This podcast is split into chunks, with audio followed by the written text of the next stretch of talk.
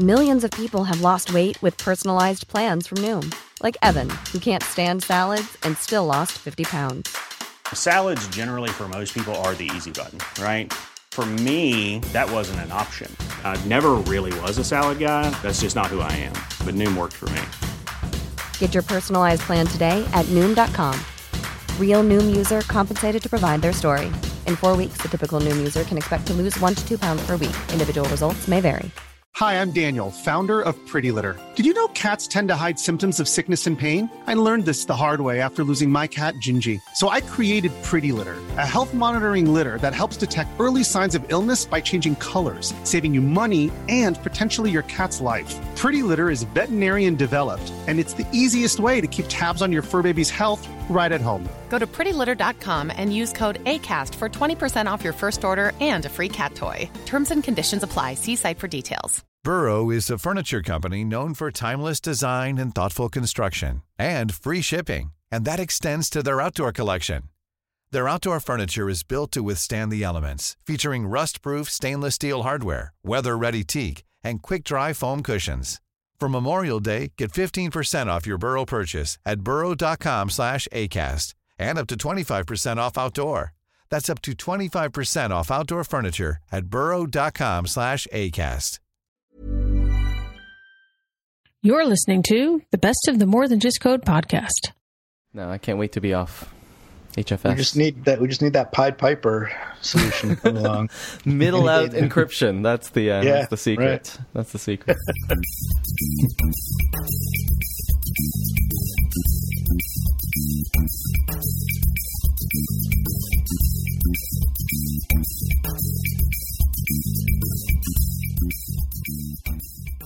Hey, everybody. Welcome to this special West Coast edition of the More Than Just Code podcast. I'm your sometimes guest host, Greg Heo, in San Francisco, California, and I'm joined by my fellow West Coasters just down the road from me in San Jose, California, Mark Rubin, Hey, everybody.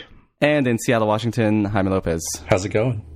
Tim is at the Air Canada Center at a concert as usual, and Aaron, I believe, is here on the West Coast, but couldn't be bothered to dial in and join us. So they send their regrets, but they'll be back next week, we hope.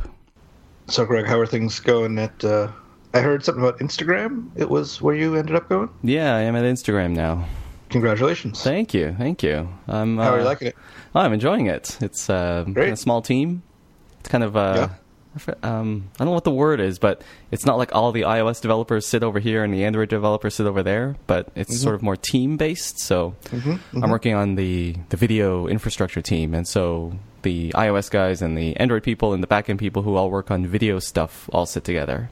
Okay. Um, so it's kind of nice. I guess it's not so nice because sometimes if I have an iOS question, I wish all the iOS developers did sit together and I could just turn around and ask them. But Right, uh, right. it's nice that the stuff that you're working on, um, if I'm curious about how Android works, I can, you know, he's right there. And if I want to know how the backend works, like they're right there. So Yeah. I like that. so, Greg, are you doing Objective C or Swift? Objective C. Okay. Yeah, that's. I just started writing it and it was fine. It's like muscle memory or riding a bike. You never forget, I guess. Right. Right. So I Yep. honestly have not really noticed. I did notice when I was going through an array and sort of filtering, and I thought I sure Yep. wish I had filter like Swift array filter Oh, on yeah, this yeah, thing. yeah. That would have been awesome, but I didn't have it, so I had to do it the old-fashioned way with a mutable array and all that. So Well, you could always just use an NS predicate, right? yeah, what's the performance like on that anyway? Uh, you know, I, I couldn't give you a metric, but I've never noticed any any worse performance doing that than with um, just a for loop. Yeah, I believe it. I mean, that's what the predicate's doing behind the scenes, right? It's not like order of magnitude difference. It's kind of, I guess, what I'm getting at, right? Right. Yeah. Okay. Right. Yeah, I was never big on the predicates. That's a good. That's a good point, though. Um, Mm-hmm. Everyone always thinks predicates is core data, but I remember somebody mentioned something, and I said, "Oh, you could use a predicate, like, um, you know, apply it to an array," and they were like, "No, you can't." So I'm like, "Yeah, Yeah, you yeah, can. Yeah, you can." No, I do that all the time. I pretty Yeah. much use it pretty much all always instead of doing for loops these days. Interesting. Interesting. I don't, the only thing I don't like about it is it's kind of. I got to get this right. A KVC style, stringly typed, kind of. When That's you're true, digging yeah. into it, that's the only thing I don't like about it. But otherwise, you know, it's, yeah, so it has to be with ob- with real objects. You can't really do it with um, well, I mean, uh, more than primitive objects, I guess. So Mm-hmm. I mean, you can use predicates with with things like strings, but it, it kind of defeats the the point. So it's it, it's definitely much more useful when you have objects that have properties and you want to filter by the properties. Yeah, sure. exactly, exactly. Yeah, I think yeah. that's what I was doing as well. But yeah, I mean, like Mm-hmm. to dig into the property is kind of KVC. I, it is using KVC behind the scenes, right? I assume. Absolutely, yeah. Yeah, okay. Totally, totally KVC. Okay. Yeah. Yep. I think that would be the only my only downside to it, but it does it is much cleaner, I guess, for sure. Is there Mm-hmm. um you know when they say you shouldn't spin up an NS date formatter like every single time because it's very expensive to uh, Yes. Mm-hmm. spin those up. Is that the same for an NS predicate? Are those expensive or no? Uh, they they are fairly expensive. Probably not as expensive as a date formatter. Okay. But but there are some tricks to that. You can create the NS predicate once outside of your your filter. Uh, in fact, you only actually if you if you're going to use a, a filter on a predicate, you only need one predicate. Mm-hmm. Right. But if you were going to do a predicate inside of a for loop, Mm-hmm. there's a way of setting it up so that you can create the predicate outside, but have it be parameterizable. Mm-hmm. Right, And inside right. the for loop, you can just apply a directory of parameters Okay. to change your predicate, and that's very fast. Okay. Is it um I forget what the language is, like kind of SQL style where it's place It's- based parameters yeah. or named parameters? It's it's very SQL style. Okay. Yes. With question marks? Uh, oh, for you mean for placeholders? Yeah, For- is that how they do it? Uh, uh, to- wildcards. Uh, I'm trying to imagine how what it looks like now. I've, I've, So no, for this for that kind of thing, uh, you mean when you're trying to replace it with a with a name parameter from a dictionary, that kind of thing? yeah, you know, like SQL is like colon and then the name, or that's at least like how I yeah, learned no, it no. for like this- Oracle. It actually uses uh, uses Objective C style. So uh, percent L uh, at sign. oh, almost like string replace or like a- yeah, oh, like a- string with format style. String. Exactly. Got exactly. it, got it, got it. Okay, okay. Mm-hmm. That's not bad. Then, so it's um, position based then, not name based. That's right. Yeah. Okay. Yep. Yep. Yep. Hmm. So it's almost like preparing. Uh, the- actually, you know what? No, I, I take that back. Uh, you could do it both ways. When you if you if you just create a, a predicate sort of uh, uh, raw, you know, without using this this uh, this passing the parameters, uh, you do use the the percent uh, at sign. Uh-huh. But if you do pass in a dictionary of parameters, then there is a different format, which I think is a. I'd have to look it up. But I think it is a dollar sign and then a name, uh, and then the name is in your dictionary of parameters that you pass in. Hmm. Okay. Okay. So it's kind of a mixture name. of both, depending on. It, it may not be dollar sign. Again, I, I forget the syntax, but, but I'm looking it up, and yeah, you're right. They do dollar sign, and they do the name in like all caps, and then the dictionary version has like the camel cased version. Like Yes, that's what it is. yeah. Yeah. Okay. Cool. I think probably the all caps is probably optional because it's probably case insensitive inside that thing, but don't quote me on that.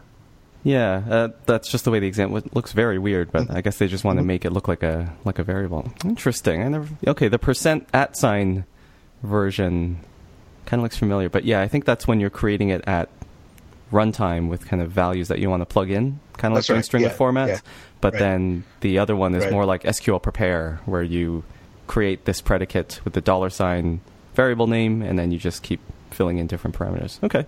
Right. Okay. Right. Yeah. So so if you're if you're building the, cred- the predicate from scratch in the middle of the for loop every single time, Mm-hmm. you could do it with the percent at sign, but that would be the slow way to do it because you have to create a new NS predicate each time. Right. So for that use case, you would you would want to create the single one outside of the loop Mm-hmm. and then use this this uh, parameter replacement method inside the loop. Okay. That's predicate with substitution variables. For That's those, the one. For those Yep. following along at home. All right. I like Yep, that. yep. I like that. Mm-hmm. does remind me of SQL. I remember when I learned SQL way back, and I was always like, why would you ever want to prepare a statement and then just call it? That seems, you Right, know, right. why don't you just put the string right in line? I guess I was like the poster child for that uh, Bobby Tables XKCD comic and SQL injection. So hopefully Hmm. none of my old code from those days is still running. I would say I would love to see something like Linq that's a little easier to use than NS predicate. Oh, that's a Microsoft technology, isn't it? It is. It, it's. Uh, I it's have really heard good, things on about it. That's. Link with a Q, right? Yes, L I about? L I Okay. N Q. Yeah. Yeah, I've heard good things about it for sure. We got several questions about photo filtering and backend CDNs that I have no idea what they were talking about. But there was one good question from uh, at Third Beach. I believe that's Troy Hanna. Is that right? Yes, that would be Troy Hanna. All right. So Troy Hanna, that's at third underscore beach asks ask MTJC if you had one piece of advice for a dev just starting out, looking for the first job. what would it be? Good question. Maybe we can all go back in time and think about our own origin stories. Does anyone want to share some advice about um, what to do just starting out? Sure. My my advice would be try to find something where you can just learn as much as possible. Don't worry so much about getting paid the most. Don't worry about working necessarily at the most you know high profile company because it's really all about sharpening your pencils, learning your skills, uh, and just learning as much as you can about your trade. Uh, try not to get stuck in a situation where you're working on one small little piece of something uh, where you may become the world's expert in that thing, but you don't look at anything else because uh, it, the next time you have to work on something different, you know, you you have no experience there. So I would just say, try to learn as much as you can. Yeah, I think for for me, it's somewhat similar from my advice in that um, I think you know wherever you start with, um, you know whatever language, whatever platform, I think a lot of folks um, I see them online, you know, Stack Overflow or Slashdot or Hacker News, whatever the case may be. People are, are are sort of hung up on this idea of like, oh my gosh, I have to learn like the one true language or use the one true platform. And honestly, when you've been around long enough, you realize, oh, it's generally all the same stuff, just repackaged slightly differently. And so if you started to learn how to do development, you know, either as a hobbyist or in school or professionally, I wouldn't get too hung up if you're using Java, you're using Python, you're using Objective C, you're using Swift. I think generally it's, it's helpful to try to pick one that's relatively uh, modern and alive and has a, a, community that you can you can lean on and, and, ask questions from and learn from. But I wouldn't be too concerned of like, oh wow, like once I learn Swift, I will never have to learn anything again, right? Because five to ten years from now, we'll all be talking about how you know bird something or other is like the new hotness, and, and all of our apps are moving to that. Yeah, I would tack mm-hmm. a little bit differently. And speaking about looking for your first job, and focus on the people side of it. I don't know what the exact statistic is, but I just I'll just make it up and say it's something like 80% of all jobs come from referrals and from knowing somebody.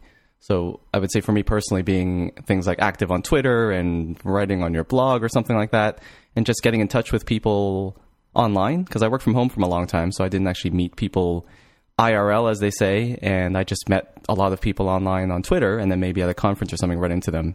But I think that was a really good source of just you know job leads and things like that. And if you're if you start looking for a job, then your sort of close network, uh, whatever you use, LinkedIn, Twitter, Facebook, whatever it is, uh, is a really good source of job opportunities if you are going to be start looking, or if you're going to start looking, because a lot of times jobs aren't posted, and it's just people who are, you know, if I'm here with my team of ten people and I know we need another two bodies, but we haven't gone around to posting it yet, but you know, um, a lot of times those ten people will go out in their networks and find people to hire. So I guess in addition to the technical advice, that would be my sort of human advice is to say just to reach out and start building those connections now um, if you're just starting out. All right, let's move on to a little FU. We have, I think we've got a couple of things.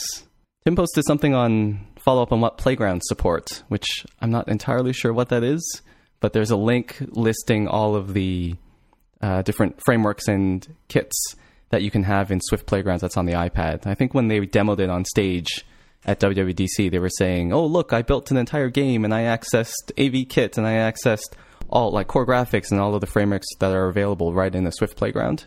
And so this blog post on Medium just lists the some of the frameworks that playgrounds do support. So it's not just I'm going to write a calculator app or something, but you can write pretty full fledged apps within your Swift playgrounds.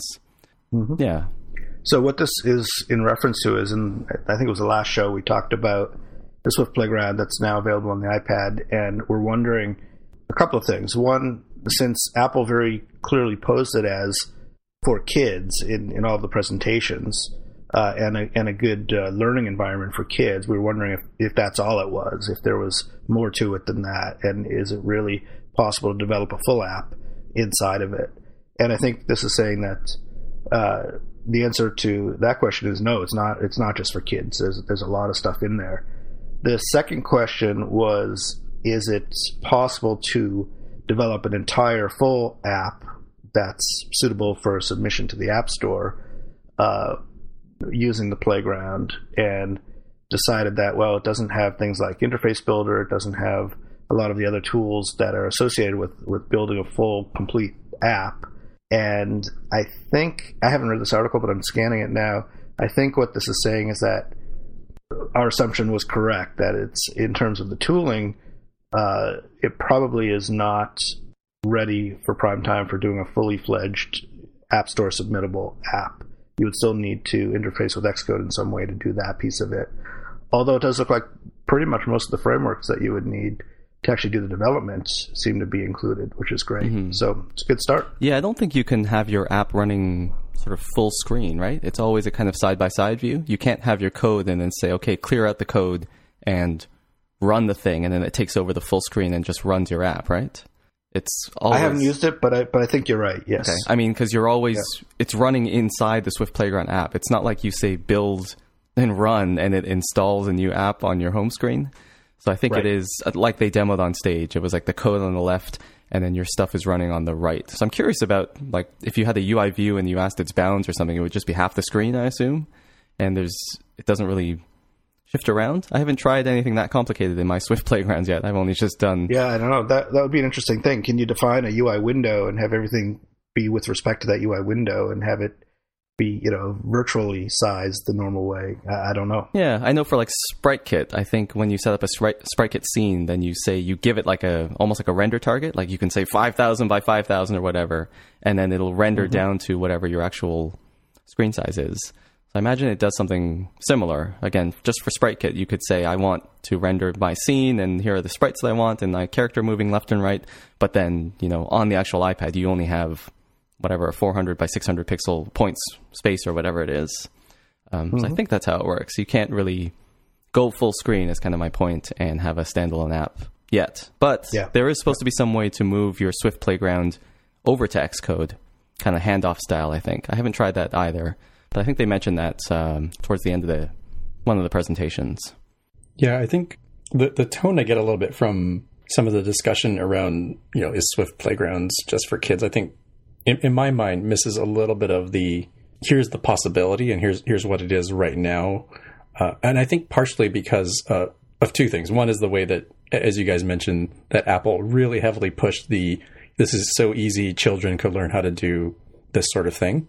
And then it's also um, even as as relatively feature complete as this is, it's not even vaguely close to being what you get with Xcode on macOS, right? So there's I think there's a little bit of disappointment there that people feel, and and I think Tim had mentioned the last time something to the effect of like you know this is kind of like your sketchbook, right? You still use it as a legitimate professional tool when you're you know not sitting in front of your Mac, right? You're uh, I think mm-hmm. you brought up Ayaka Nonaka's example of being on the train and yeah. and like yeah, I just kind of want to tinker with stuff, uh, kind of like the way you would as as an artist or uh, you know engineer trying to you know figure out some sort of equation or something like I, I just want to have a sketch pad to deal with something and then prove out the concept and then move over to my you know the big dog tools to to do the the full implementation.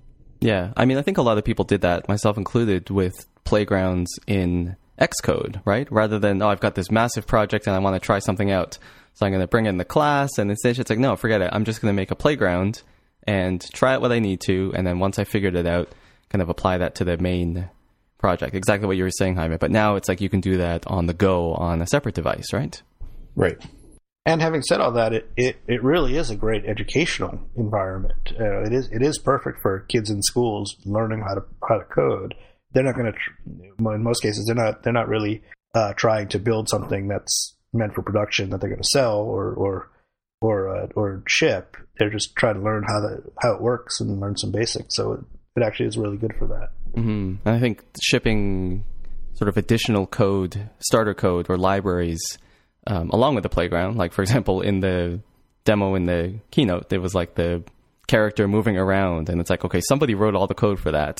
You know, there's no such thing as mm-hmm. left and right and jump in UIKit. Like somebody had to write that, but being able to ship a set of starter code to help with the teaching, I think is pretty cool. And yeah, I mean, yeah. I mean, Xcode playgrounds do that, so I think it's great that the Swift playgrounds um, on the iPad will do that. Do you guys have iOS 10 yeah. on an iPad installed and you've played around with it? I do not. No, I haven't used it at all yet. Okay. I How about you, haven't. Jaime? I haven't. Um, as far as iOS 10 goes, I've been considering picking up a um, an iPhone SE and using that as sort of like the here's the latest and greatest beta builds testing because I'm I'm the kind of person that doesn't really put any of the betas on my primary phone because I will be severely disappointed if something goes wrong with it.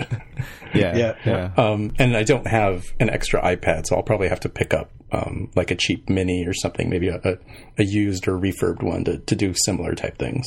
Okay. I uh, have an iPad mini Retina, the first Retina. I think it's the iPad mini 2. And I did sacrifice it to the iOS 10 gods. I was thinking maybe I'll get an, a 9.7 iPad Pro and then use that as my iOS 10 device. But um, I figured before I go out and spend all that money, I'll just install it on the iPad mini. And uh, it's worked out pretty well. But I've only played around with the Swift Playground a little bit, just some pretty simple stuff. But maybe I'll have to spend more time um, with it now that I have it installed. Is, is sorry, is, is your goal in doing that just to, to play in general, uh, to to play with the with the new tools, or to do some development in iOS 10? No, it was all Uh, Swift asked- Playground. That's all I wanted. That's why I put Oh, it on the all you wanted. iPad. Okay. I do have an extra yeah. iPhone, and I would have put it on there, but I wanted Swift Playground, so that's why I put it on the iPad. Mm-hmm. Gotcha. Yeah, I find that uh, for the I've started doing a little bit of work with iOS 10 on some you know some uh, sample apps that I'm thinking about building, and I'm finding that the simulator is actually pretty good. Uh, I'm playing around with the new iMessages or messages or whatever it's called, you know, with the with the custom stickers type of functionality. Uh, and the simulator is, is actually pretty nice for that. It's it's set up in such a way that you can't actually send out messages, although apparently you can on a real device. Maybe not so much with the with the extension. I I, don't know because I haven't tried it, but but with the simulator, it's nice because they've actually got. They showed this in the in the in the sessions at WWC.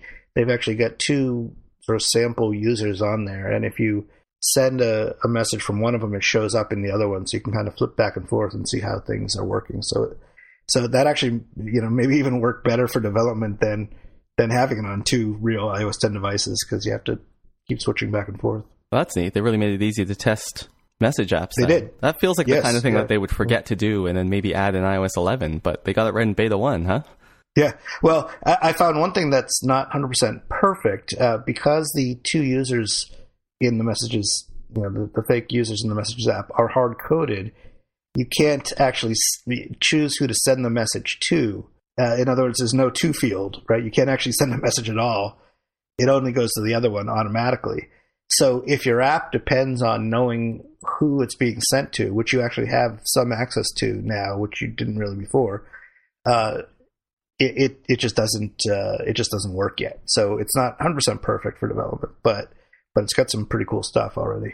Interesting. Uh, Mark, quick question. I, I could have sworn that one of the sessions I was watching, I think it was the engineering privacy for your users session, mentioned that you yep. don't that you get some sort of like um, UUID or Yes, de- yes. opaque token. That's right.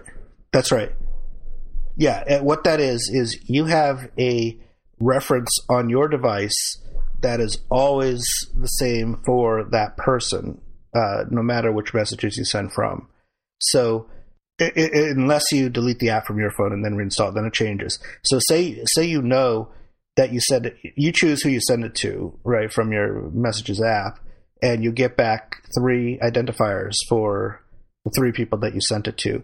Those three identifiers will always refer to the same person that you sent it to. So you don't necessarily know uh, exactly who it was, but there is sort of a you know a, a, a identifier name, right? The the public name that's available. So you can keep track of of some things about who has done what using the using uh, using the messages. Uh, although y- you're right, it's it's not permanent and it's not uniquely identifying completely. You know, you can't tell exactly who this was. So in other words, you can't send out a, a complete spam email and then figure out who came back. But if you're sending it to a small group of people and you have some other independent way of knowing who they are, then you can at least keep track of who did what within that within that set. If that makes sense. Right, right. So you can distinguish users within the, the conversation so you don't like trample messages and, and, and everything. but you wouldn't know like Right. purely from that identifier that oh this is Jaime and he's in the Seattle area and he likes chocolate. Right. Well, you, yeah, I, I think you would know it was Jaime if you have Jaime in your address book and you sent it from your address book. So I think that identifier. I, I have to double check this, but I but I think the way it works is I think that identifier is connected to your representation of that person. So if it's someone that you send from your address book, it'll tell you that that person in your address book did something, responded. Make sense? yeah, yeah. So so say say I know that I have in my address book, I have Jaime in my address book, and I send Jaime a, a message, and then it comes back with the identifier one two three four five six. Well, I can look up who one two three four five six is in my address book and find out that it's Jaime. But if you forwarded it to someone else, and then that person replied again, and that third person is not in my address book, I wouldn't know who that was. Okay, got it, got it. Yeah, Get it? yeah. So it's all it's all contextual to the device that you're on. Um, that you can Right. map some things, but you can't extend it to multiple devices and and figure out there's a Exactly, chain. Got yeah. it. Right, right. All right. I've got one additional follow up item from last week. Last week, it was reported on this very show that uh, the number of Swift apps, the number of apps with a little bit of Swift in the App Store was 10,000, but that number is actually 100,000. So more than just code regrets the error. Although Tim says the podcast regrets nothing, so he might cut that out. But that boosts the sort of the low end of the number from half a percent to about 5% if we count 100,000 apps out of 2 million apps. Um, but then I had complained on Twitter that that's not even accurate because you have to consider apps that have been not just built, but apps that have been updated since September of 2014 or thereabouts. And so Tim's quick back of the envelope calculation said that in September 2014 there were about, I guess, 1.4 million apps in the store. And at this past keynote, Tim Cook reported that there were 2 million apps on the store. That leaves a delta of about 600,000 apps. So Tim said that's 100,000 of 600,000 apps, 16.7%. But that doesn't take into account um, apps that have been removed from the store, or again, that doesn't take into account updates. So I would say the range of the percentage of apps on the store that have some Swift in them is somewhere between 5 and 16%, which, depending on how you look at it, is not a lot or a lot already. Um, but that's just, you know, it could just have one class in Swift, and Apple says, hey, they've got Swift, those Swift run- runtime, so there it is. So that's what the numbers are looking at from our point of view. I'm sure Apple has a more exact number, but they're not telling. At least they're not telling us. Where did we get that 100,000 number from last time? I don't remember. It was in the keynote 10,000? or the platform State of the Oh. Union. It was 100,000, but somebody had remembered it as 100,000. 10,000. That was all. I think that was me uh-huh. because we I, I didn't have notes in or not the WWDC keynote stuff right in front of me, and so I was trying to remember off the top of my head. I said, "Oh, it was like ten thousand, and I was off by a magnitude, uh, order of magnitude." Um, so the point isn't Well, that talking it's, about it's, it's thousands, yeah. interesting, but uh, you, you know, it, it's still again. It, it, I think the way I saw it at the keynote is that it was kind of semi implied, like, "Oh, look, look how much is is in Swift," and I'm like, "Well, no, that's you know, if it includes one single class where you know somebody somewhere on giant projects has probably tinkered with it, that's that's interesting, but it's not it's not the same, right? We're uh, Yeah. haphazardly trying to uh, to set it straight and, and did a really poor job of that. So sorry about that. I think there If, was. if it were 100,000 complete new apps from scratch, written completely in Swift, yeah. that would be something. Indeed. That would be news. If you said 5% of all the apps on the store, out of the 2 million even, that's fine, are written entirely in Swift, yes, that would be a big deal. But I think Tim Cook did say, oh no, maybe he didn't say, he said something like 100,000 apps, and some from some big companies like Twitter and something, something else. So yeah, he did name some companies, but yeah, that doesn't say sort of how much of the how much of the app is in is in Swift. So that's a good point. You're listening to the best of the More Than Just Code podcast because we can't record tonight because there's supposed to be tornadoes. Well, they say it's tornadoes, but I bet you it's zombies. All right. What else are we talking about today? I put in a link about the new Apple file system, APFS. They can't reuse AFS, or they can't use AFS, unfortunately, because that's already taken. But there was an article on Ars Technica, very pretty in depth and long article called A ZFS Developer's Analysis of the Good and Bad in Apple's new APFS file system. And when they talked about the new Apple file system on stage, and they mentioned things like um, snapshots and uh, copy on write, or I forget exactly what they said. But as they listed off these features, then I thought, wow, this sounds just like ZFS, which Apple was working on. I forget when that was. Was that Snow Leopard 10.6, if memory serves? And so that would be, what, four or five years ago that they had mentioned it? And uh, so anyway, when they were talking about APFS, I thought, oh, maybe they took ZFS or the core of it because it is under some kind of open source license, and maybe they just kind of put some Apple-ish ideas in there. Um, but this seems to suggest that they did not, because this again is by a ZFS developer who looked at the um, Apple file system and kind of gives his take on what he thinks of it and what, how it compares to the ZFS. So it's an interesting read if you're a file system nerd. The one point I would make about um, the one important point I took from it was that it was very ZFS like and does have a lot of modern, modern features, but in true Apple fashion, Apple is really focusing on their needs. So, for example, it may not make a very good general purpose file system, but it's very good for SSDs. And so Apple is kind of saying, well, watch TV, the phone, and even Macs now are moving to all SSDs. So we don't have to worry about spinning Rust anymore. So forget about it. That's what we're going to go for. So I think some of the complaints in the article were about like how this isn't good for general purpose stuff. Like you wouldn't just install this on your Linux server, maybe. Um, but again, I think Apple is really targeting themselves and saying, no, we need to make this good for us, and it's not for general use to install on your FreeBSD server or whatever. Um, so yeah, again, if you're well, interested in file systems, then check it out. Yeah, one could argue that Apple's looking forward as as they tend to do, and you know, in five years, it may be, or, or ten years, whatever the number is, it may be that there are no more physical disk drives, magnetic disk drives anymore because the price point will have changed and, and SSDs are just cheaper for pretty much every application. Mm-hmm. So, sorry, assuming that that point is coming, then then this operating system may have more general applicability that it that it does right now. But uh, but overall, actually, I, I read a, a, good chunk of the article. I didn't have time to read the whole thing, and, and I agree. It's it's actually a pretty interesting read. Uh, you know, I'm not I'm not an expert by any means on on file systems, but but it was pretty interesting to read about some of the stuff that's going on under the hood there. So I recommend it as well.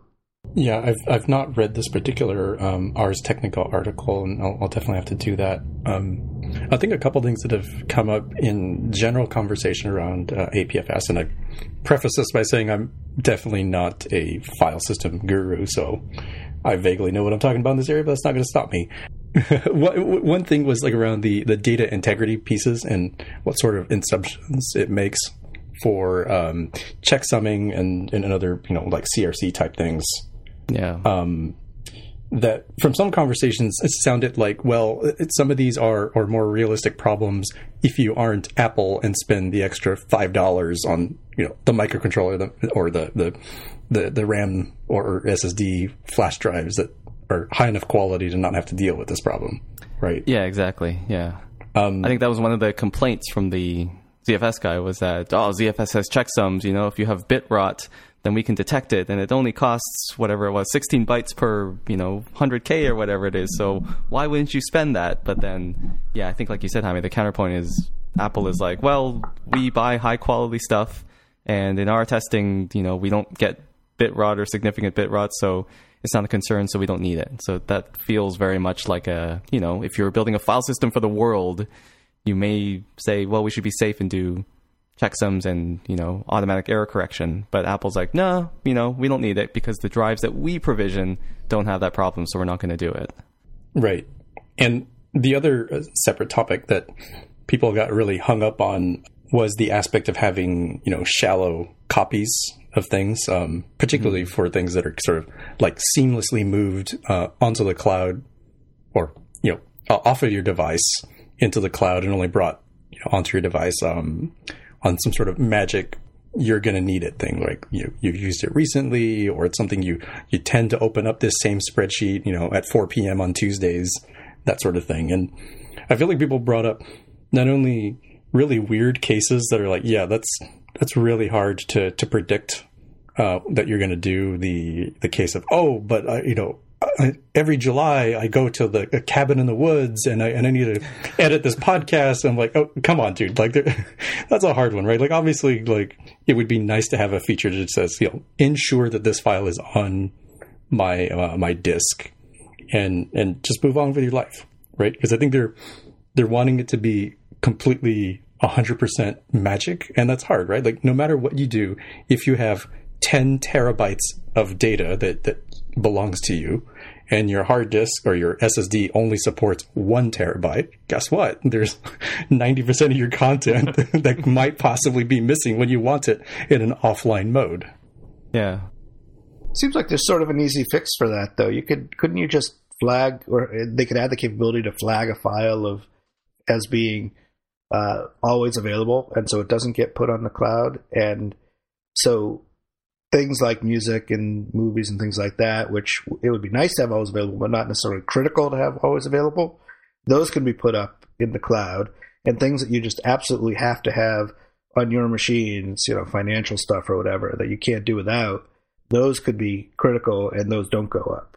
Yeah, I was I was curious about how much if they've looked at their stats for Fusion Drive because that was the kind of magical promise of that was that you'd have all of this, you know, you have this giant spinning disk and it would have your capacity, and then you have a smaller SSD, and that would be all your files that you use all the time, and then it would intelligently swap them back and forth, and it would always feel fast, but you would still have your terabyte of storage. I wonder if they've gotten gotten some of their smarts from that, and now this is sort of one step further to say, no, no not even have a spinning disk; it's going to be up in the cloud. Um, so I wonder if they've been collecting stats on that, and maybe they've figured out how to do it intelligently. Yeah, but also, I, I, had one of those at one point actually, mm. and and I found that it, it, it really wasn't. It never, at, at, least with the technology that I had, and this was three or four years ago by now probably, it never really quite lived up to the. Uh, always feeling really fast. Oh. it, it, still didn't feel that fast. uh, I never had one, um, so okay. okay. Yeah, so I, I, did the progression from a from just a regular hard drive to one of those hybrid drives to a full SSD, and the the really big jump happened with the SSD okay. without a doubt. Okay. Uh, it, it, sort of wasn't that noticeable uh, going from the from the the full hard drive to the to the hybrid. Huh. I guess you could argue that it would have been much slower if I had stayed with the with the with the full hard drive and and the hybrid allowed me to not perceive it as being getting worse uh, than it than it would have been. Uh, it, but you know, I, I don't know. Okay. And Jaime, to your point in this in this article, if you scroll down to the data integrity section, there's a screenshot of some kind of panel, and it does split out applications, documents. GarageBand is a separate thing in the source list on the left, and it's mm-hmm. I think you can pick sort of what you want to put in the cloud and what you want to keep locally, or maybe it was Mark who was saying this. So I think you can say. Uh, my mail is important to me. Please keep it local. But photos, that's two gigs, not so much. That is okay to store in the cloud. So I think they have segmented it not just by folder because you know that wouldn't be very Apple, but almost by application and saying you know mail is probably important, photos maybe it's okay, movies obviously we can store in the cloud, GarageBand I don't know up to you, check the box or don't check the box. So it seems like they are mm-hmm. thinking about giving some options, but probably I don't know. I'm sure if you did you know diskutil something on the command line, you could flag put the right bit on to um, you know make the file stay local. But it looks like Apple is going to offer at least some kind of interface to um, let people do it. Looks like on like an application by application basis. Oh, that's great. Yeah, yeah that seems like a, a, pretty reasonable compromise here. Mm-hmm. All right, is that it for uh, ZFS and APFS? I think Jaime's got a more to more to be seen later. Yeah, right? exactly. Well, maybe another two yeah. years. Is that what this article says? That they're targeting like 2019 or something? But I read somewhere that there are a whole bunch of oh there's a funny command line flag. If you want to install it that's like yes it's like hyphen yes i realize that th- i may lose data by using apfs or something like that. Something ridiculously long. yeah, so that, yeah, and you have to yeah. do that to uh, get this um, i have been warned that apfs is pre-release and that i may lose data is the flag you have to put on diskutil so and there are a whole bunch of things like you can't use it on your boot drive and you can't use it with this and you can't use it with that. So i think it's still at least a year or a couple years away. Mm-hmm. All right Jaime's got an interesting, very interesting looking article about GraphQL, so I'll let him take it away. Yeah, so this is a blog post by um, Orta Therox from Artsy, and it describes how they're using um, GraphQL, the graph query language, um, and runtime. Um, I think from it's Facebook. from Facebook. Yes, exactly, from Facebook. And uh, I, I, found it kind of an, an, interesting approach, right? So they it doesn't focus too much in this article around um, you know Facebook specific needs for it, but you can kind of infer it from from the bit that's mentioned there, right? That this this GraphQL sort of sits in between your mobile client or, or any client it doesn't have to be mobile, it could be a, a you know a web application, and the sort of traditional APIs that that might be written, um, especially if you have a, a microservices architecture where um, authentication is one thing. Um, yeah, this bit of data around uh, movies is one service. This other one around favorites is totally different, or books is different. And in Artsy's case, they have some content that needs to be displayed sort of together, right? And and Orta talks about the fact that normally the way you handle this is is a couple different ways. You've either make several different requests so you, you go and you get some IDs from one service, and then you turn around and you call another service and help populate some more of that data structure that you need to throw on the screen. And that has the issue, of course, that like some you know network requests can go wrong. So the more of them that you do, the more likely it is that you're going to have problems stitching together the content you need. There's uh, performance and latency issues with that in terms of you know uh, opening and, and tearing down the uh, the connections on the network.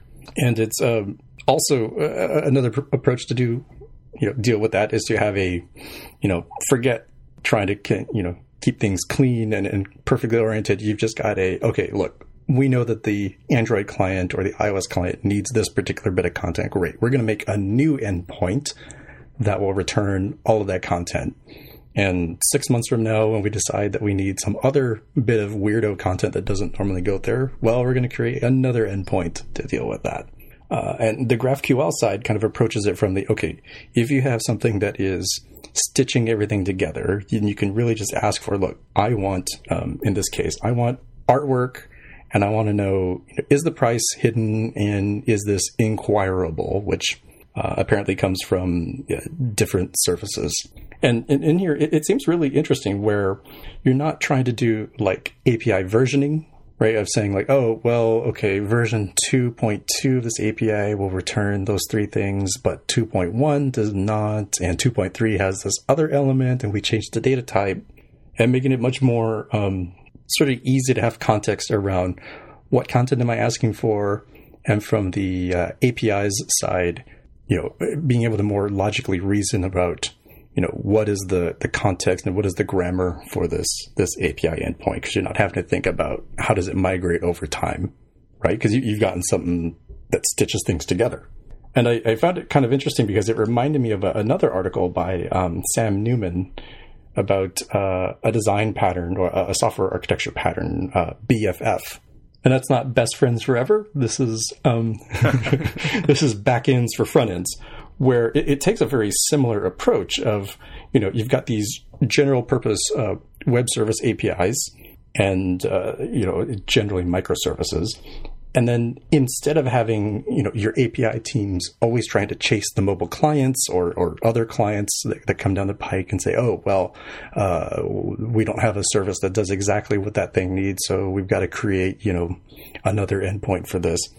Um, it actually gives people the flexibility to say, okay, well, if you are the mobile client and you know what you need, if you create a, a middle layer that stitches together the content that you need, then everything's great. If there's another client that needs something kind of different, they can stitch something together too and, and sort of decouple uh, the traditional like backend API microservices team from the, you know, I need to throw bits on a screen, um, you know, client team.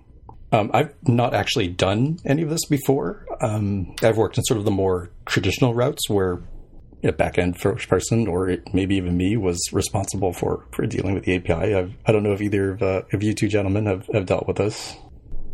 Any any thoughts? No, I, I haven't. This this looks really interesting to me. Actually, I'm kind of scanning through it right now. Uh, one thing that I will point out uh, that they're kind of careful to to not mention, I think, is that this is not restful at all, as far as I can tell. And and there's there there are religious wars, quote religious wars over over that. Um, a lot of back end people are well, and, and front end people as well are are of the mindset that that uh, everything should be just a single every call should represent a single piece of data, right? And and moving back and forth. That's the whole that's the whole RESTful concept, and and this kind of does away with all that. And and to be honest, I'm I'm not sure that's a bad thing uh, because I think uh, in the mobile world, it's it doesn't always make sense to just have a call be a essentially an API call be essentially the same as you know a database lookup where you're just trying to pull a piece of data. It doesn't always make sense to just do that. So I kind of like this concept. Again, I, this is my first exposure to it, so I have to look at it a little bit more deeply. But I kind of like it. Yeah, I think the superpower for GraphQL for me is that, uh, as Jaime mentioned, it's sort of request coalescing. You don't have to say, give me all of the employees and you get it. And it's like, okay, find all the ones Right. with this and then give me their names. And then it's like, okay. And it's like, okay, now based on the name, look, it's like, that's way too much stuff. And also, um, we were talking about SQL before, like the traditional ways is you would say select star from whatever, and you would just get all of the fields back, which can waste a lot of space. And so, again, the thing about GraphQL is you can just say, here's the kind of entity that I want, possible search parameters. Here are the fields that I want back. And if those fields are sort of like joins and those are themselves records, you can then say, okay, and of that um, company field, I just need the name and the address, but all the other crap, just forget about it. And then you send that through. And, and the other thing I like, I- but I think it's I think it's even more. Sorry to interrupt you, Greg, but I think it's even more than that. If I'm understanding it right, where you mentioned that you know you would set up your request being here's my entity and then filter it, but it seems like it's more than that. It's it's not about a single entity. You can say here's all the things related to some function that I need to do, and I may need you know seven different entities. I need one one photo image.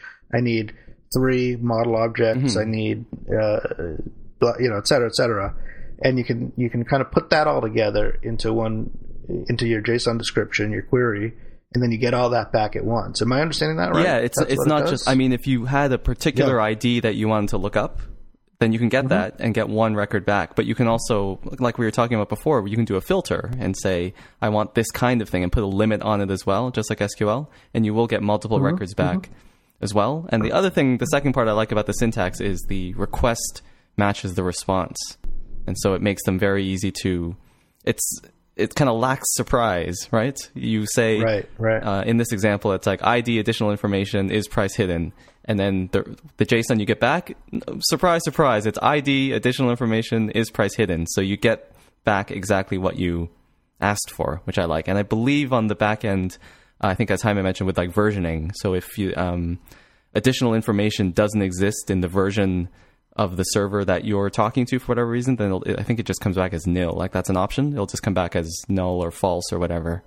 Um, if it's if it's not available, and if it is, then it'll fill in the data. So it's almost a little. It can be almost a little Objective C like, where um, n- you know calling nil is like a no op. So it's kind of like that with the searches sometimes.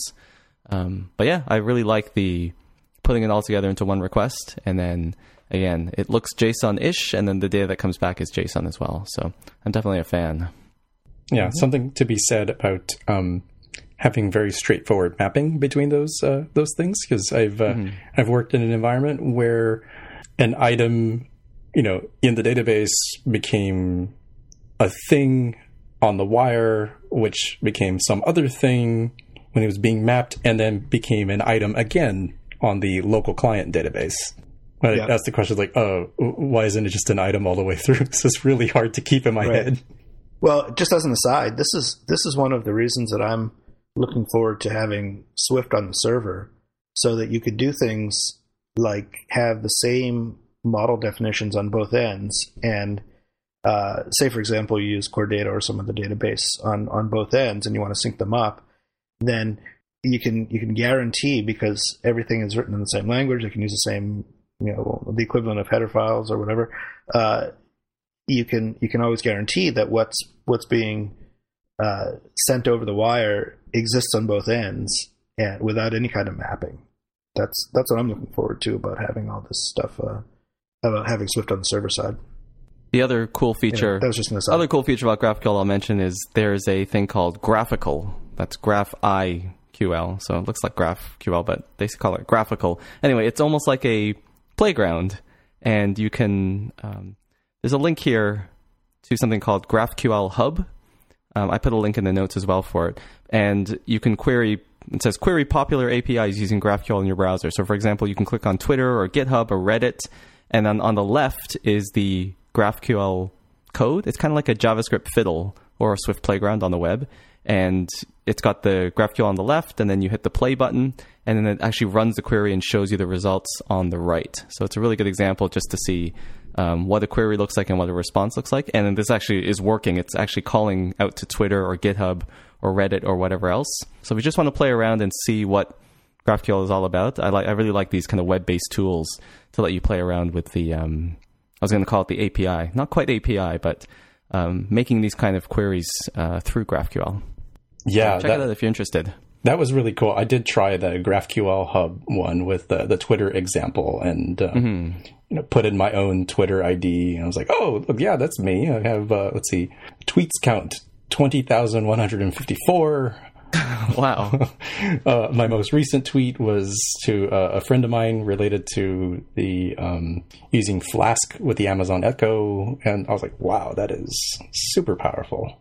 Oh, and before I forget about um, Orta's blog post, uh, as if there wasn't enough controversy, uh, he says with with uh, just being funny. Um, they've also are using um, React Native in one view controller in their app, and not only just React Native, but also Relay that goes with that, where uh, they're saying here that Relay, you know, views can declare a fragment of the GraphQL query that their respective view needs, uh, putting it in, in a very unusual spot, I think, for for most folks. It feels much more like a um, like a data binding mechanism, where they say here, like, oh, um, you know, the biography view declares, you know, you need to grab a bio and a blurb for for my particular needs.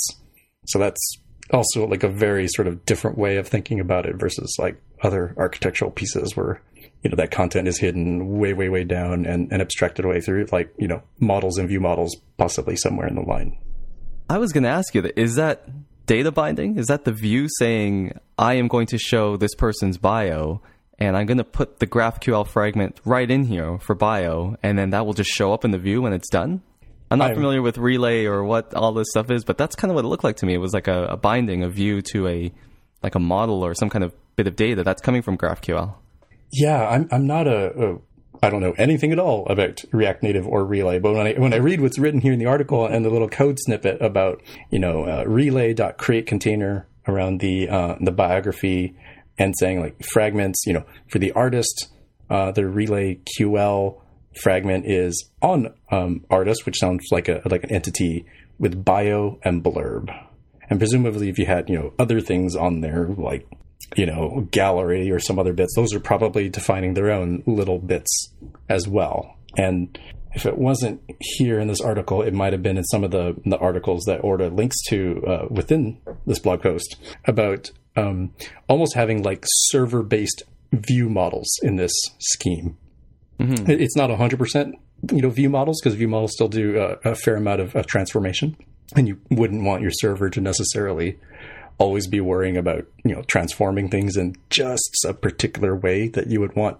for the client. Um, if only for things like uh, user local preferences or uh, locale settings. Uh, th- those would be kind of dicey to, to pre-do on the, on the server.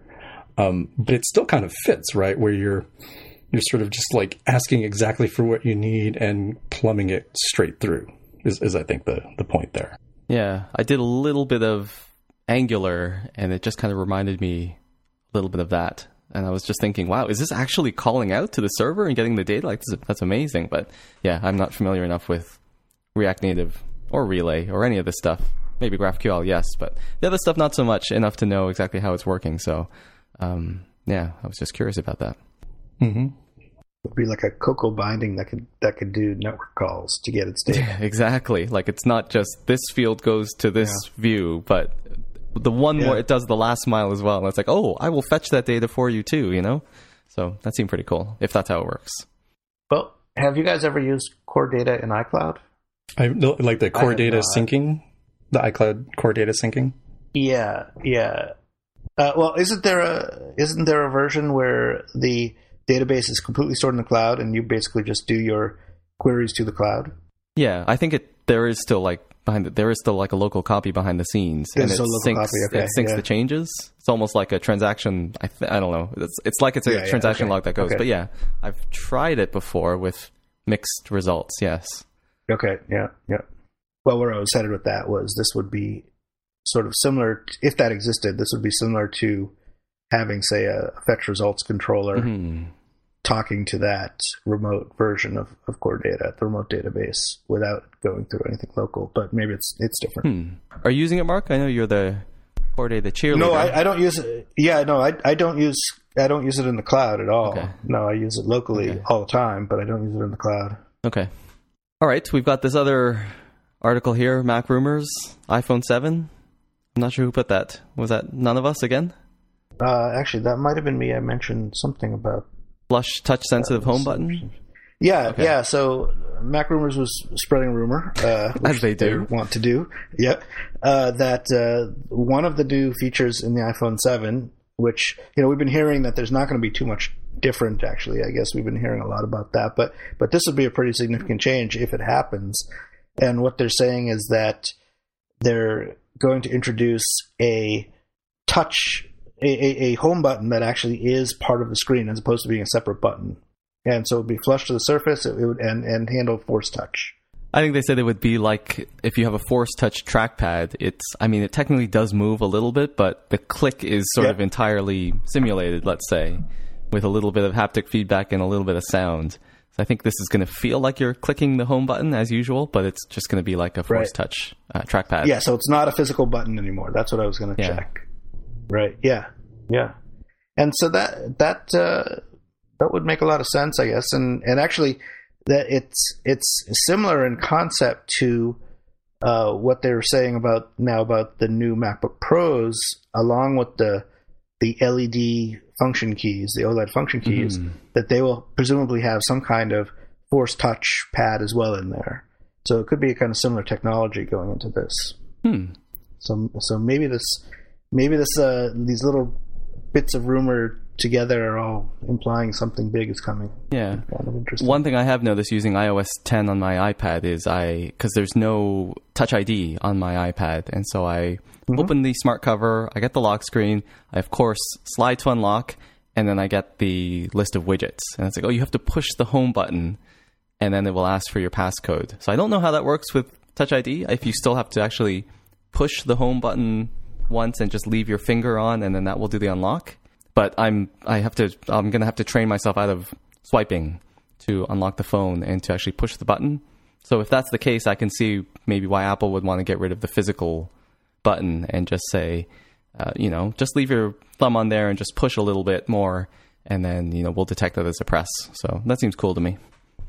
Hmm, that's interesting. So that's that's something that's built into iOS 10.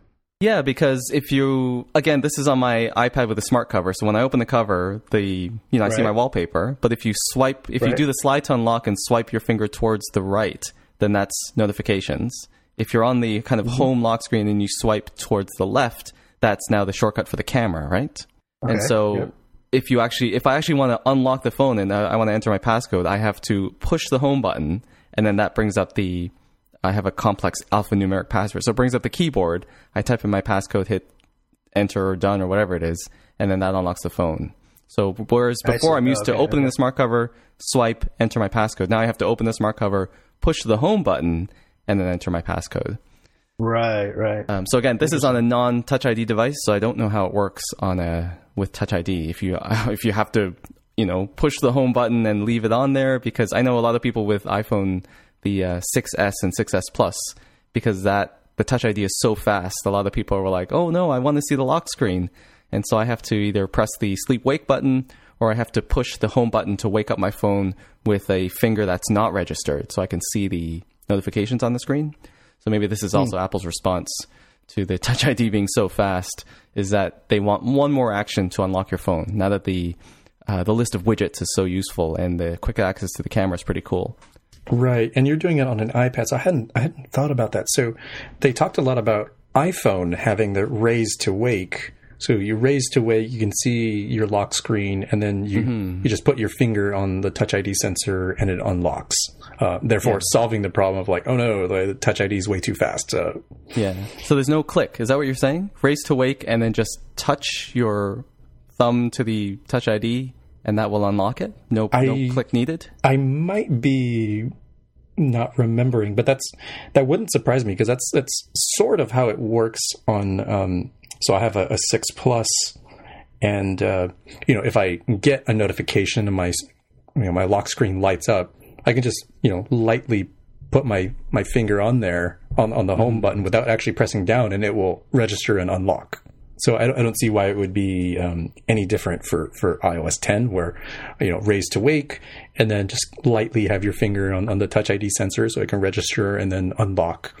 I'm not 100 percent clear about uh, your situation with iPad. Like I don't know if that's intentional or not. Like I don't remember them talking about raise to wake with uh, with iPad. Yeah, I should, I guess, take off the smart cover and try it out and just pick it up and see what happens. I don't have it uh, close at hand. But um, yeah, you're right. They never mentioned the iPad, so maybe I'll test it out and uh, send some follow up. Uh, there's also a note here saying that the physical home button is like the thing that breaks the most. Although I haven't heard of breaking home buttons lately. I know back in like the iPhone 4 days, it was a big deal. But um, I'm sure they're glad to get rid, get rid of one more moving part. Yeah, yeah. I'm, I'm I, I've also not had that problem for a long time, nor heard of anybody with that. But I'm extra paranoid, so I try to use the home button as little as possible. I use a I, I've never had that problem. I have never had it either, but I have um, because all of my my family they give me their old phones when they're done with them, and I think I don't have one from my family members. I don't have one phone with a sort of 100% working home button. So I don't know what these people are doing, but hmm. all of my phones are are perfectly fine. So maybe they're throwing them around or they have very heavy thumbs or something. yeah. It was like the four or the 4S that um, that had the replacement um, home button program, and I, I distinctly remember it was one of those two devices because. I, I tried to be smart and I was like, aha, well, I'm going to use the power button and not use the, you know, just to kind of look and see what, what what's on the screen. oh, and your power button. Yeah, died. I had an iPhone 5 power button. die. I was like, oh my gosh. Yeah. And the 5S, they like beefed I it up because everybody yeah. was just as brilliant as I was. I had the dead power button on one of my phones, and on my iPhone 4, I had the broken uh, mute switch. Did you ever have that one? I have never no, had that. Never had no. that. The the rocker switch on the side that that mutes on and off that snapped off on, on I think it was my iPhone 4 way back when. And just to prevent any more more than just code regrets the error, that's of course the sleep wake button that we're talking about, not the power button. Oh, is that what it's officially called? I mean, I uh, believe yeah. so. Yeah, yeah. Everyone calls it the power button, but it is officially the sleep wake right. button. I think. Just like it's not the mute switch, it's something else. I forget what it's called. Isn't that one called something else? The ringer silent, because you know it doesn't actually mute the phone like if you have an alarm. So I think they don't like to call it the mute switch. Oh either. yeah, the silent ringer. I forget button. what they call Yeah, it, That may yeah. be. Yep. Yep. Um, all right, just to prevent any feedback from coming in. Although we do love the feedback. Right. All right. Right. Should we go around the table and see if anybody has any picks and perhaps stop at Mark first? My pick was an article on The Verge uh, that we'll put the link in to the show notes, talking about the the title is the ultimate Apple I/O death chart, which is a great title. uh, and, but it's kind of a fun little article. It's not too long, and it's, it's actually fairly light. Uh, but it's a it's a history they've compiled of all the different ports, I/O ports on the different hardware, Macs and, and iPhones, etc., going back to essentially the beginning of Apple, you know, early early '80s, uh, starting with the ADB, which was, for those of you who remember that, was a proprietary Apple uh, port that was used to connect keyboards and and uh, and mice. That I'm looking at the chart that lasted from 1985 or so to uh, to just before 2000. So that must have been just in the in the Mac, uh, the early Macs, and it goes through you know, everything: SCSI, VGA, floppies, CDs, DVDs, all, uh, all the way up to Lightning Thunderbolt and HDMI. And really, the the the main feature that they're trying to point out in, in compiling this is the headphone jack. The headphone jack is the one jack that's been around forever since the beginning of, of time in, in Apple in Apple terms, uh, and and you know everywhere else it's ubiquitous, right? These three and a half millimeter or two and a half millimeter uh, you know, cylindrical plugs. Yeah, you, you know exactly what I'm talking about. You if you'd seen them, and and the rumor is that that's going away in the iPhone 7 to be replaced by a Lightning connector. It's it's kind of interesting uh, to to just take a look at the chart and you know some from a high level view and see these things do not last forever. These technologies, and in fact, the lifespan, except for the headphone jack, seems to be about 15 years plus or minus. Uh, I remember when floppy drives went away, and it was the you know the the most crazy decision ever made. And how can they possibly ship a, a computer without a floppy drive? Was was sort of the conventional wisdom at the time. And now, you know, who even notices, right? It, it, the, there's not even a, a, an optical drive in most of these devices. So, so just it's just kind of interesting. It's you know there's there's nothing earth shattering here, but it, it kind of gives a nice perspective on on how things change and and how time you know time goes by. Uh, and if the headphone jack does go away, well, we won't notice it after a few years. It, things will something else will come along and replace it. But it's a fun article. It's it's a real quick read, and the chart is really the main the main takeaway that's uh, that's in, in the article. It's just kind of an interesting thing. A little bit of history. Poor FireWire. Yeah, FireWire. I mean, it, it was around for a long time. You know, it was around for 15 years, but it just kind of never, never quite caught on. Unfortunately.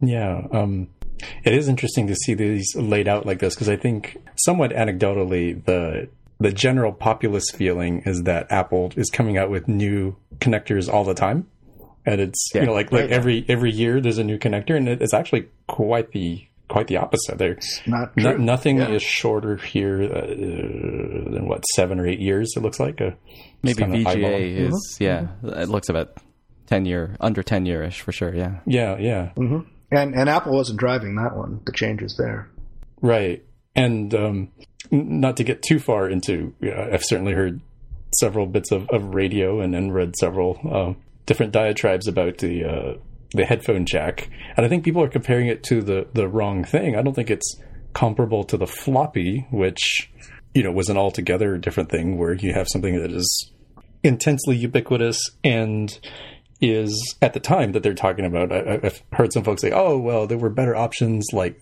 you know Iomega's zip disks." Which, zip yeah, drives. yeah. Let me tell you, I had twenty of those damn things, and, and they were not better. Like they, they had better attributes, but they were not better. If you remember the click of death, you know exactly what I'm talking about. Yes, I, I know exactly I got a replacement yeah. from that. Yeah, yeah, and like, oh, they were you know CDRs. I'm like, uh, no, they were hella expensive at the time you're talking about, and you know, broadband wasn't available. So, what were you going to do if you had 10 megabytes of stuff that you wanted to give to your friend? You were going to get out 10 floppy disks and use that because it was cheap and easy, right? To sneaker net it. You're not going to burn a, a, full dollar to two dollars on a CDR. Like that's, just crazy. I was like, I just want to give this person one file. Um, mm-hmm. and, and the other thing that I would compare it more accurately to is probably the 30 pin when that went away, right? When, when there was talk of like it's going to go away, everybody was losing their minds. Like, oh my gosh, I can't believe I have all these connectors. I have you know all these docks I've bought. You know, my entire life revolves around this 30 pin connector. And my my by golly, I just bought a BMW and it has the 30 pin connector. I, they're screwing me over. And uh, and I and think that was the mm-hmm. one where everyone said, oh, Apple's always changing the port and the connector when Lightning came out, and it was like I don't know, people were like crazy or don't know, but I think that's when the sentiment first came out of Apple always yeah. getting rid of this stuff, even though the 30 pin kind of shipped with the iPod, and you know that was the first connector. Well, I guess FireWire shipped with the original iPod, but yeah, yeah, and and at the time we didn't know all of the benefits that that Lightning would bring. I was like, well, okay, it's a little bit smaller, and okay, you know, maybe it charges a little faster, and, and other bits. Nothing that would have like if you went back to that time, you definitely wouldn't have been like, oh man, you you, you have to throw away all of these and go to this new standard. And I think it's very similar in my head with the headphone jack of like, yeah, it's going to be a somewhat awkward transition, but then, you know, five years from now, you'd be like, holy smokes, who the heck is still using the old headphone jack? That's crazy. It's terrible yeah. for X, Y, and Z reasons. Yeah, the next generation will will wonder, will be shocked to hear that we ever had headphones that were connected by a wire to to a device. Yeah, as I sit here looking at my keyboard and mouse, which are not connected by wires. Exactly. Yeah. Yep. All right, that was Mark's pick. I had to go back. That was Mark's pick of the week. Hi, Matt. Do you have a pick or two or ten or fifteen? Uh, I only have uh, I only have two this time. Um, the first one is Git Standup. So this is a, a, little tool that you can get from uh, well, it's open source. You can get it from Homebrew. What else? Um, you can use npm to install it. You can install the thing using curl. Like there's all sorts of options. Uh, all it is is just a real quick sort of plug-in for your your Git usage. So if you're like me and you're in an environment where um, you do stand-ups or you know weekly reports or whatever the case may be, where you kind of need to remember what did you do, you know, yesterday or what did you do last week? What happened on Friday? Uh, I'm really terrible at remembering those things, especially on the Friday to Monday timeframe. And just by running this one command, you know, git stand up, it'll show you the um, abbreviated version of what you yourself did in your your Git repository. So you can be like, oh, yeah, okay, yeah, I, I, did these five things. That's what I did yesterday. Thank you very much. And uh, I've also found it useful in, in situations where I've had to um, report somebody else's status. Right? It's like, oh, so and so is going to be out of the office. Oh, okay. Well, uh, I guess I got to represent their side at the uh, the daily meeting. Like, holy smokes, what did they do? What did they say? Like, well, I'll just go look in the repo and say, oh, this is what they did. I literally know what they did because they, they committed it to the Git repo. So it's it's it's not like a mind blowing thing. And and if you're you know off by yourself, uh, it, uh, like as an independent developer or, or, something, like it, it may not be the most useful thing. But if you're in you know larger team environments, I, I find it really helpful. And pick number two. Pick number two is um, you know it, it it's not really new. It's it was new to me because I'd forgotten that this is capable in uh, iOS 9, so it's not fancy new like iOS 10, but it's uh, detecting low power mode. So um, what we have a link in the show notes is for a blog post on you know what it is that you can do with that and, and how you can detect it. And I, I tried this out and it's it's pretty nifty. So if the user has um, has decided to put their device into low power mode or they're in that really critical, I think it's sub five percent where the device switches itself into low power mode. You can listen for that that that sort of event happening, or you can detect uh, right from the get go that you're in there and if you decided to do so, you could do whatever's appropriate for your app, right? Like maybe maybe you stop trying to um, perform some sort of uh, image indexing, or maybe you turn off the um, the uh, GPS, or maybe you switch it to more of a a low power mode. Like, okay, I don't really need to know as frequently. Just let me know when there's major changes in in direction or location, you know, that sort of thing. I thought that was it was mind-blowingly easy to do. There's one like two or three different methods that you can call or notifications to listen to. You can be not only like a good citizen, um, as folks get kind of grumpy about battery usage on their on their devices from apps, but also it's it's also just nice because you can decide like what is critical for your app, right? Like there's maybe a billion different things that your app is trying to do um, to provide like a full meal deal service.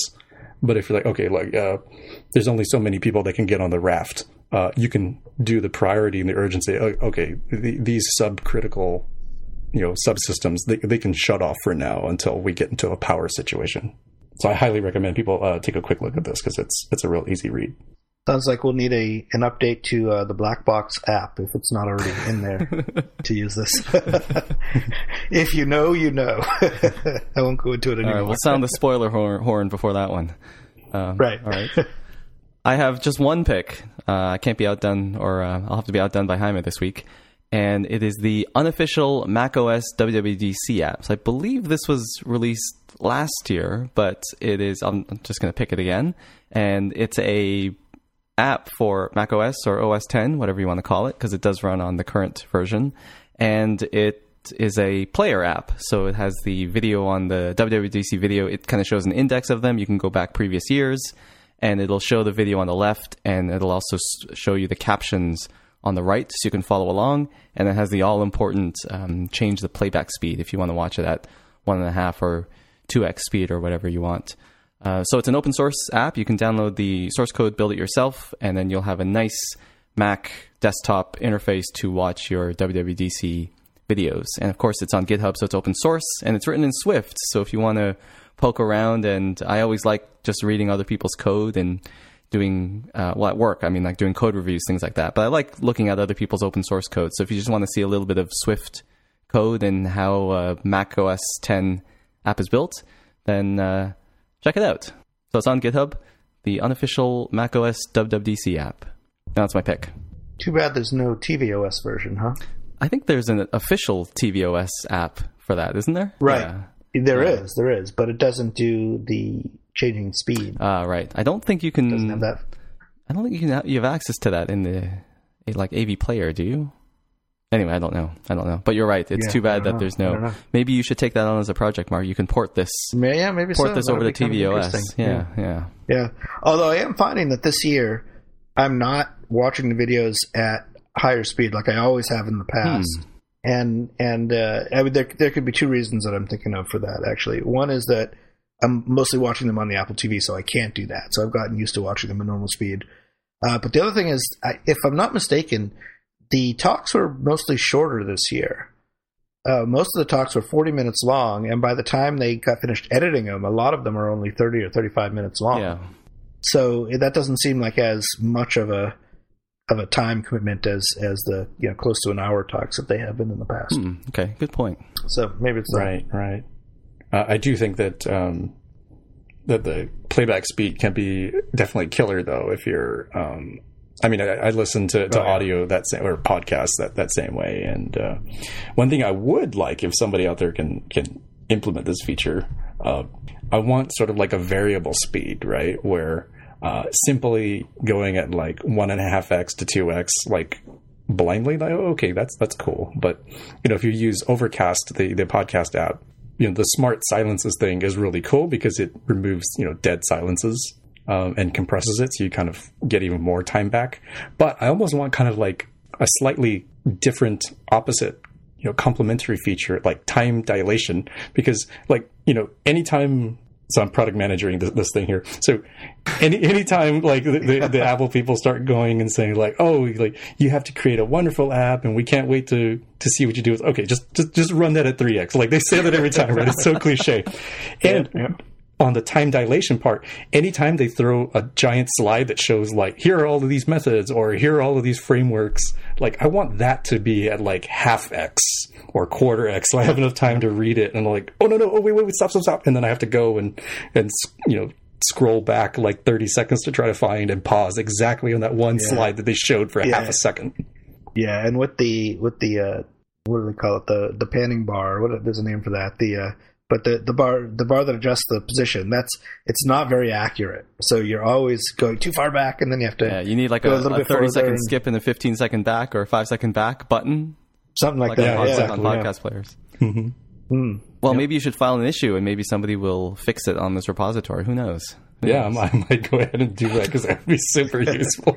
Or if we do this tvOS version, we can use the Siri remote to to uh, to do that. Uh, Siri, go faster, and it speeds it up and just starts talking faster. Siri, slow I don't know who's going to do Jaime's job of uh, annotating every video and finding the sort of quote unquote interesting parts and the not so interesting parts and giving time markers for that. But uh, maybe someone can also take on that project if you file an issue. Well, we can use the new the new neural network functionality to have it learn.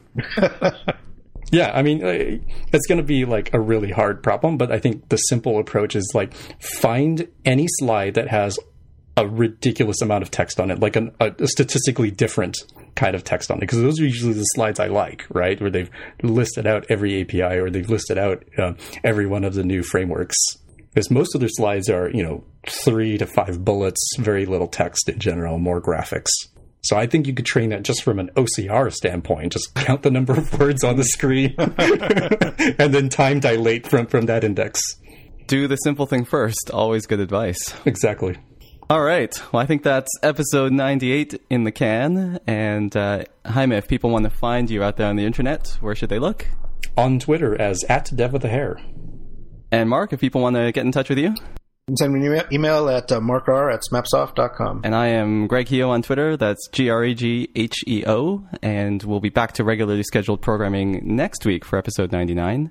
Um, just want to thank again our Ask MTJC askers. That was Troy Hanna, Nolan O'Brien, and Tim himself sent in a question, which we didn't answer, but it was kind of a silly question anyway. So if you do have anything that you'd like to ask or for us to address on an episode, just put hashtag Ask MTJC, and uh, your hosts will have a look at it. So that's it for this week, and we'll see you next week. Well, I'll say bye now. Goodbye. Bye. This has been another episode of the More Than Just Code podcast. If you want to find out more about the show, you can visit the More Than Just Code website at mtjc.fm. There, you can find a summary and show notes of each episode. We list links to the items to be talked about on the show, as well as links to the apps on the App Store. If you like the podcast, please leave a comment on the website, and if you could please write a review on iTunes. If you're listening on Overcast, go ahead and press that recommend button. All of these things help others find out about the show, and we really appreciate your help spreading the word. We're also on Twitter and Facebook. Once again, the podcast Twitter account is at mtjc underscore podcast. You can also support the show by pledging any amount on patreon.com slash mtjc. Thanks for listening, and we'll see you next time.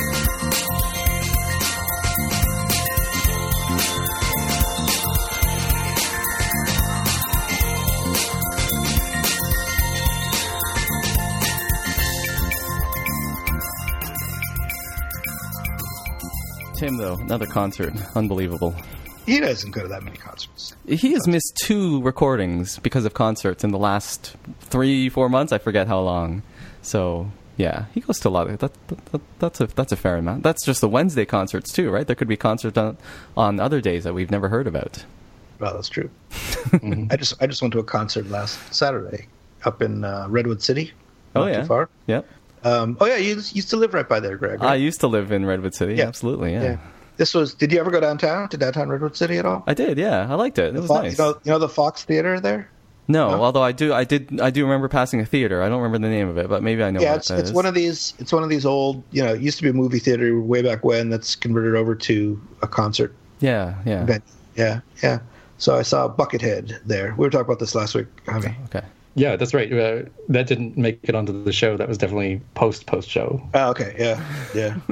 I don't know Great who that show. is. I'd have to. I'd have to Google it. It's it's, but he's he's out there. He's different. Um, yeah, it's uh he's a guitarist that. Oh, he actually a, has a bucket on his head.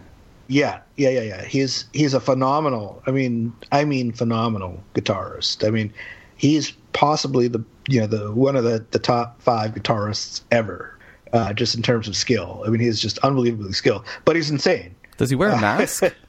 yeah, he wears a mask. Wears a mask. Okay. And and the bucket used to be he he actually got a new bucket for this tour. Uh, it used to be just a, a Kentucky Fried Chicken bucket. Yes. That he'd wear. Yes. Uh, now he just got a nice plain minimalist white bucket that he's wearing. Oh, okay, but, um, okay. With the lighting, I thought it was a pink bucket, is what it looks like. But maybe it's the it's that's just the lighting. It's the stage lighting. It okay. Was, it was yeah, it was just a white, and and he's he plays sort of, I mean, it's sort of a mix of metal. The Wikipedia page says it spans diverse areas such as progressive metal, funk, blues, yep. jazz, bluegrass, ambient, and avant-garde. Yeah, it's exactly right. Yeah, it's it's just everything. He can play anything, and he does. You know, he plays anything and everything. It's just it's just amazing. Um, so I recommend it if you ever if you ever comes. Actually, I think he's playing at. Is he on? Is he on Spotify? I'll go look him up. I'm sure he is. Okay, I'm sure he is. Yeah. look it up. He's he has. Uh, I, I was. Uh, uh, did you notice this in Wikipedia? He has 250 approximately albums out. I saw that's, a number. really? 264 yeah, studio. I, yeah. I know this 260 because I, I thought of H264 and I thought, yeah, yeah, 264 studio albums. I wonder how many of them are on are on Spotify. It's got to be a few of them. Not all 264. No, probably maybe not. they have a limit. So that's my post-show pick of the week. All right, I'm going to check it out. And if you also look at the Wikipedia page, they have the only known photograph of him without his mask.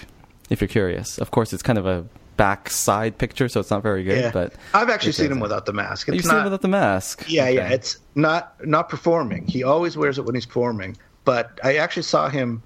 Uh, this was almost 20 years ago now. Do a, a solo show uh, down in Santa Barbara when I lived down there at this tiny, tiny little club. I mean, there couldn't have been more than 30 or 40 people in the club, and it was an all acoustic set, which was you know for him very unusual because he's usually really loud and and and uh, you know very very high energy. But this was this was a like a, a one off thing of just he just played all acoustic, and so he just showed up at the club and with his amp and a guitar, and he's there before the show. He's just there setting up his equipment without the mask on, and he just he just looked like a regular guy. I mean, he was really was just a regular guy. Then he put then he went behind stage, came back out with the mask and the hat, and and he was bucketed. Complete transformation. But you could tell it was him because he's got a very unusual shape in that he's he's very tall and and thin and has you know really long fingers and stuff. I mean, very kind of spiderish sort of almost. Um, and uh, so it's clearly recognizable as him. All right, he is on Spotify. But, there are maybe 50, I didn't count them, but there maybe like fifty records yeah. are on here. Well, so you know, if you like that style of music and you kind of won't know until you try it, uh, then you'll then you'll really like him. Not a, he's, he's, not everybody's cup of tea. I have to uh, be honest about that. Okay. Um, if you like stuff like um, uh, Primus, you know, Les Claypool. Mm-hmm. I don't know if these mm-hmm. ring any bells. If you yeah. like that kind of stuff, then you'll probably like him. He also he was in a band once called uh, Guns N' Roses. You ever heard of them? Mm-hmm. he, he really was. I mean, this was after they were. This is after they were really big. He he joined them after Ax, what's his name Slash, I guess was the first guitarist. Mm-hmm. He left, and they needed a replacement for him. Um, so he so he joined for a couple of years to tour. Uh, so um, yeah, I mean, he plays some, you know, relatively accessible stuff, but a lot of his stuff is pretty out there. All right, I'm curious now. Uh, Mostly curious yeah. about to get into the mind of Dr. Rubin, see what kind of music he listens to. So oh, uh, I'm going to check it out. I listen to a lot of different music, so uh, that could take a long time. All right, Tim just checked in with me on Slack saying, "Did you guys start later?" And I was like, "Oh, how did he know?" I just told him we were wrapping up, and yes, we started an hour later. So Tell them we started at a civilized West Coast. I was time. just gonna say I didn't have to yeah, rush. Was, I did. Good. I did rush home anyway, just in case, but I didn't have to rush home. I I rushed home, and I still oh, maybe I'll eat something. I could you know go collect the mail and go through it. So it was nice. It was nice. Yeah. And uh, oh, so we, we, we talked about this on the show um, the last time. I think it ended up in the after show. Uh, you are working for Instagram, right? That's where you you ended up. That is like correct. I saw that on a Realm video. Yeah. Yes. Okay. Yes. Instagram is it. Okay. Cool. Cool. Cool deal. Yeah, man. You got you got to fix that I, I had it in my mind. I had it in my OmniFocus, and then um, I was kind of in and out of the office today in other um, kind of post noob training sessions, so I wasn't actually at my mm-hmm. desk for very much. But I did have it on my list to look into that because maybe it is like somebody forgot to update the six plus. You said you have a six plus, right? The six plus. So like yeah, maybe yeah. someone forgot to update the three X asset and they updated the two X one or something like that. So I did have it on my list to look at, but I did not. But I do have my uh, work laptop here, and uh, I can always connect to the VPN and have a look. But uh, yeah, yeah I, I didn't get to it, but I will send some follow up. I will tweet some follow up if I find anything. Awesome. The fact that you're at Instagram explains the Ask MTJC questions. the ones that I didn't get to, you mean? yeah, yeah, yeah. So the one guy asked, "Why is my Instagram map always in black and white?" that was Tim. Yes. Oh, was that Tim? It was, yeah, M- was MTJC podcast. The podcast tweeted that out. Oh, it was. Oh, okay. Yeah, okay. That, and then the guy replying to him asking what what protocol, what video protocols do you use? so I guess he was asking you. yeah, yeah, he mentioned me in there. So I think he might work at. Does he still work? At, it's Nolan O'Brien. Does he still work at Twitter? Yes, he works at Twitter. Oh, um, so. So uh, he wants to know. Yeah, yeah, yeah. So I thanked him at the end of the show, but I did not answer. I did not address. We only got one real question, uh, which we answered. But um, yeah. Let's see. This was episode ninety-eight, right? Yeah. I think I made a folder. There was no folder. You guys are running out of folder, so I did make one, and I should be able to upload it there. We, we run out of them because they get saved for posterity and occasionally get recycled. Um, oh well, you you know, so, so, that they're not you know they're not wasted. You know, is it like table view cells? You got to uh, re- they're expensive to spin up, and you got to recycle them. Yeah. I, I never got a straight answer out of Tim on that one. I think maybe he's worried about like an inode exhaustion or something that like on Dropbox have happened on System Nine or something. I don't, I don't know why he's recycling. I don't think that's an issue anymore, but I guess.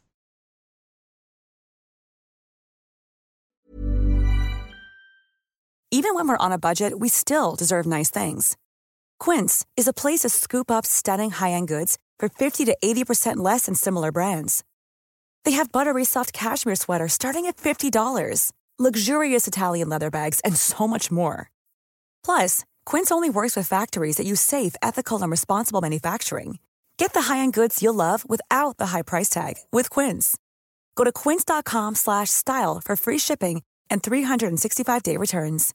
Imagine the softest sheets you've ever felt. Now imagine them getting even softer over time. That's what you'll feel with Boll and Branch's organic cotton sheets. In a recent customer survey, 96% replied that Boll and Branch sheets get softer with every wash. Start getting your best night's sleep in these sheets that get softer and softer for years to come. Try their sheets with a 30-night guarantee. Plus, get 15% off your first order at bollandbranch.com. Code BUTTERY. Exclusions apply. See site for details.